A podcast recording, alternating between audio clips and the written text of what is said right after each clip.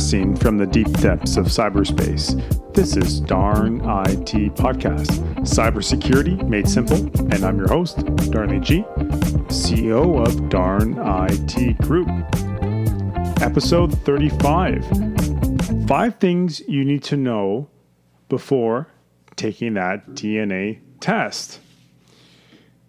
So, understand that this has been a very sensitive subject uh, over the last few years.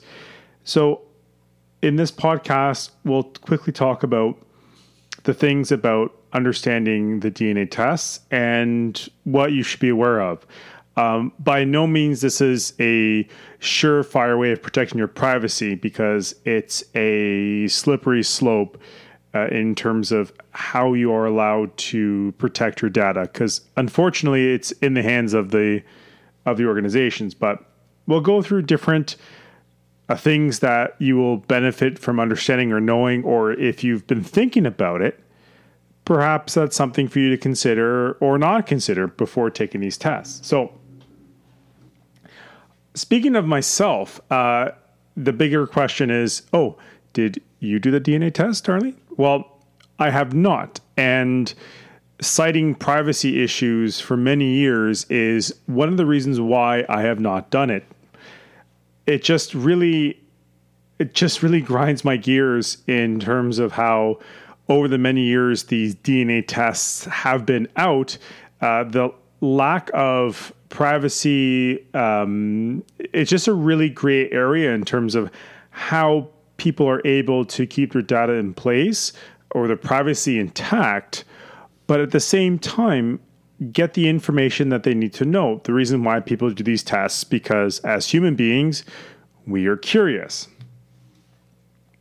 So, has privacy ever been top of mind for you?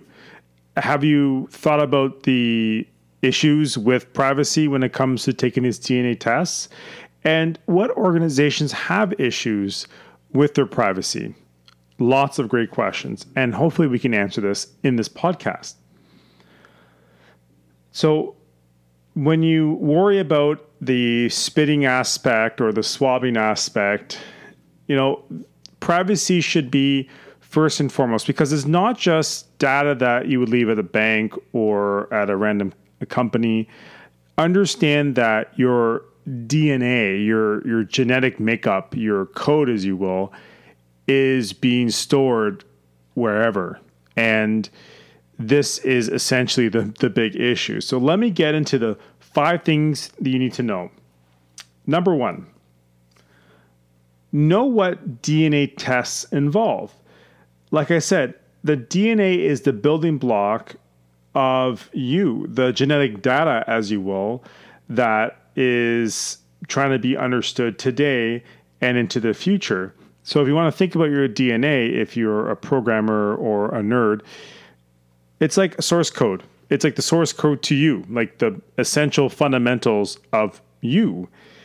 And it's really the the, the, the, the distinction between the um, being able to find out you know, perhaps where you were in terms of your ancestors, um, but it also can provide health and lifestyle information uh, through your DNA, and and that's a real big concern when you put a lens on in terms of privacy. If that information that could be used, you know, for you, but also could be used against you as well but understand too that in as much as the benefits that come out of these tests, you need to understand how these DNA companies store your code um, to match up, but also understand the risks that are involved with storing your information. Now, this moves me to point number two the privacy implications. Go figure. Of course, we got to talk about this, right? DNA is that source code, and any source code for any uh, for any program or or uh, situation involving in technology that that could be very sacred. Your DNA is you. That is very sacred to you. And these DNA companies are sharing your code to law enforcement and to other companies. Does that does that bother you yet? Um, you have to understand too that even if you consent or not, that this information is still accessible through law enforcement. And you say, well, then what's the problem? Uh, yeah, I got nothing to hide. Um, but no, the the fundamentals here is understanding that any organization or any law enforcement agency can acquire that information for for a plethora of reasons. And that's what I'm saying is that should not be okay. No matter what, if you're a good person or a bad person or in between, uh, that shouldn't be that should not be the gray area to allow people, institutions to access your source code without your permission. But the problem here is even if one of your family members, uh, your cousins, your mom, your dad, your brother, sister, whomever, if they already use these tests, you're kind of out of luck because um, essentially the code that they have given, if it's in your bloodline, has already given them a significant amount of your DNA. So that DNA is shared and now stored in databases. So if you have someone who already has done this, um, understand that your code's already out there. So even if you may not have released your DNA code per se, but if one of your cousins have done it, then I'm sorry, it's kind of a moot point. But understand that there is a significant amount of DNA that's being shared, and this this information doesn't just stay on this box, secure box. It's shared between other companies so that they can match up DNA and cross-check records, etc. But you also have to understand is what happens if your testing provider gets hacked? Now, again, and I said this in many previous podcasts as well, um, just turn on the TV, do a quick search on the internet. You will understand and see fairly quickly on the amount of institutions and organizations that have been breached. For example, your hospital or medical institution may have been breached. So your medical information may be out there. Uh, if your your DNA company testing your DNA testing company gets breached, that information can, can get out there. So there's a lot of things that can go wrong here, which should be a deciding factor if you are going to decide to release your DNA to the public, as you will. But let me say a, maybe say a positive thing in terms of all of this instead of doom and gloom aspects of DNA testing.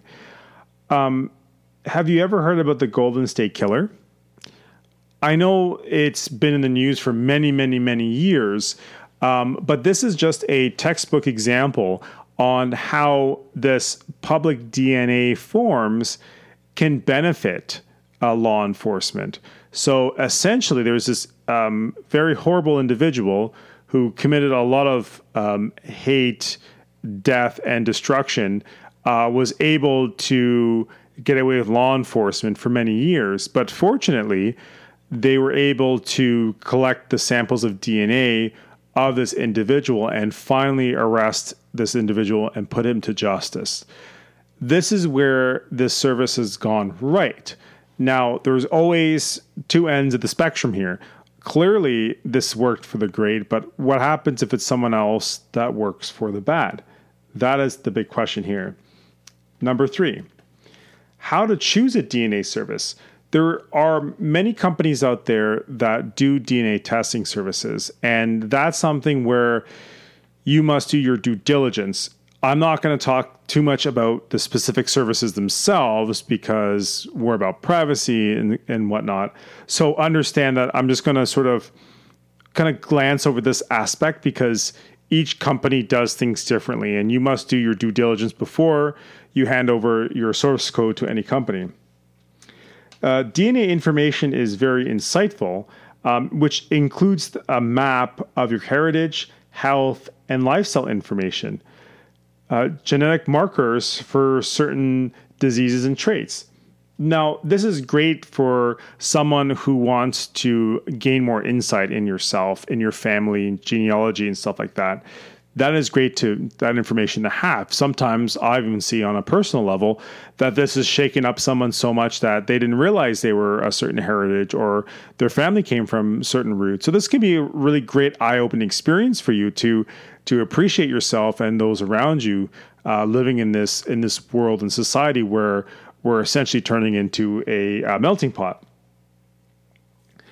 But also as much as the great things like that are in place, understand that security and privacy concerns over the medical data and DNA handling, this should be something that you should be looking into this company or talking to them about. Uh, many of the mainstream DNA organizations have been complying with law enforcement to search their databases. So understand that no matter what, um, if there is a an order out from law enforcement to access their database, uh, law for, law enforcement agencies will be able to access that data, uh, especially in the United States. That that's the case, and for any Canadians, understand that your data is being stored in the U.S. as well, which could also be uh, scrutinized as well. Uh, check out check out their website. Doing a quick search, like I said, can highlight those privacy concerns and um, instances with the providers. So if you're looking up, uh, for example, Ancestry, 23andMe, Living DNA, for example, um, doing a quick search on search engines can show you if that particular organization has been breached or information has been leaked before in the past, so that you can get a good reputation in terms of how the company is now uh, it's not a surefire way to say that your your data will be protected because keep in mind it's not a matter of of uh, if they'll be attacked, it's a matter of when. So, uh, just getting a good insight in terms of how they are actually protecting your data is very fundamental because if they have a good history of protecting your data, then it's suffice to say that perhaps maybe a bit longer again, I don't want to make assumptions, but at least they'll do something great when it comes to your your information. So this brings me to the next point, no, number four go beyond awareness. There's no ironclad protections in place, period. You know, I hate to burst your bubble, but there's there's no laws, there's nothing in place that will uh, protect you and your data. Right? This is still a new thing. There's we all know uh, law and um, and governments will take a long time to put provisions in place, but between now and then, uh, sort of what sort of risks and issues will be imposed. Um, for example, 23andMe and Ancestry is being investigated by the FTC, which is the Federal Trade Commission, for uh, mishandling personal information and genetic data. Just FYI. Another example is MyHeritage had more than 92 million accounts and DNA on a private server, which could be searched or sold or whomever. That that's pretty concerning in my eyes. Um, but you can also not consent to share your data. There are provisions in place today where you can request the provider not to share your information. Now, I can't say for sure if that's going to happen or not. That's really up to the organization to implement that. And come to my last point, number five, think of the future. And I'm going to go off in the deep end a bit in some of these points here, so excuse me. Um, uh, test results may benefit in ways, but you need to think about the future. Um, 10 to 15 years ago, let's or let's be ambitious here. Let's 20 years ago, do you really would you have thought that we would be here today? We would have this technological power, all these apps, availability, um, ride sharing, food delivering to your door. Like that stuff is nuts now. And I highly doubt you even thought about this 15 to 20 years ago. So understand the future of these DNA tests. Think about how this information can be used. And you may have to go into science fiction here, but understand that this could be reality. A lot of things in science fiction are, you know, becoming reality. You know, think about Star Trek, for example, back in the 60s. They had the flip communicator systems, which we know now as cell phones, which obviously has evolved over the years, but I understand that those communication services were in sci fi, but now are in real world. Now, think about how your DNA could be used for profit or benefit the company without your knowledge. Think about how a company can benefit by having your DNA. Uh, would you be okay with that if it helped corporate interests, for example? If that DNA company sold it to a pharmaceutical company, for example, would you be okay with that? Um, will you be okay with providing that genetic information um, for the entire family? So, if your family has never used this service before, um, you would be single handedly responsible for showing that data. So, have a, a conversation with people in your family to say, hey, this is something I'm looking at, but this is some of the issues, and just get their uh, understanding or consent. Because if they find this out, if they didn't want their genetic information spewed across the internet, then that may make your next Thanksgiving a bit more troublesome. Just saying. Um, future laws that could change for better or for worse. Now, I can't say for certain if the law will be on our side, but it could potentially change for the better. So it's hard to tell, but understand that the law may not change for a long time. So just take that in consideration when you're thinking about the future. Now, here's where I'm going to go off in the deep end a little bit. So I just want you to understand that this is sort of coming out of maybe all those science fiction movies and books I've read, but let me digress. Understand that that any information you put on the internet is not it's it's not a one-time thing. Um, this would be distributed, sold.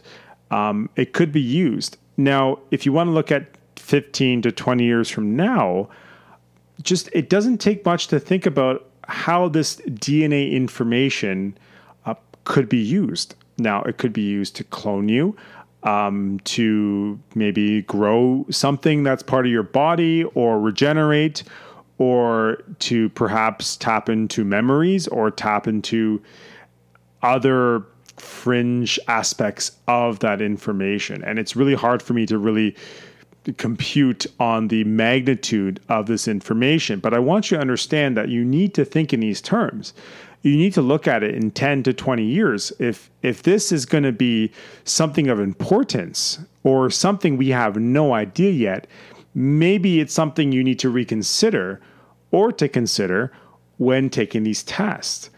They don't tell you these things. They don't say that hideous photo of yourself you posted on MySpace 10 years or 12 years ago uh, would come back to haunt you because it's in digital stone, man. It's not, it doesn't go away.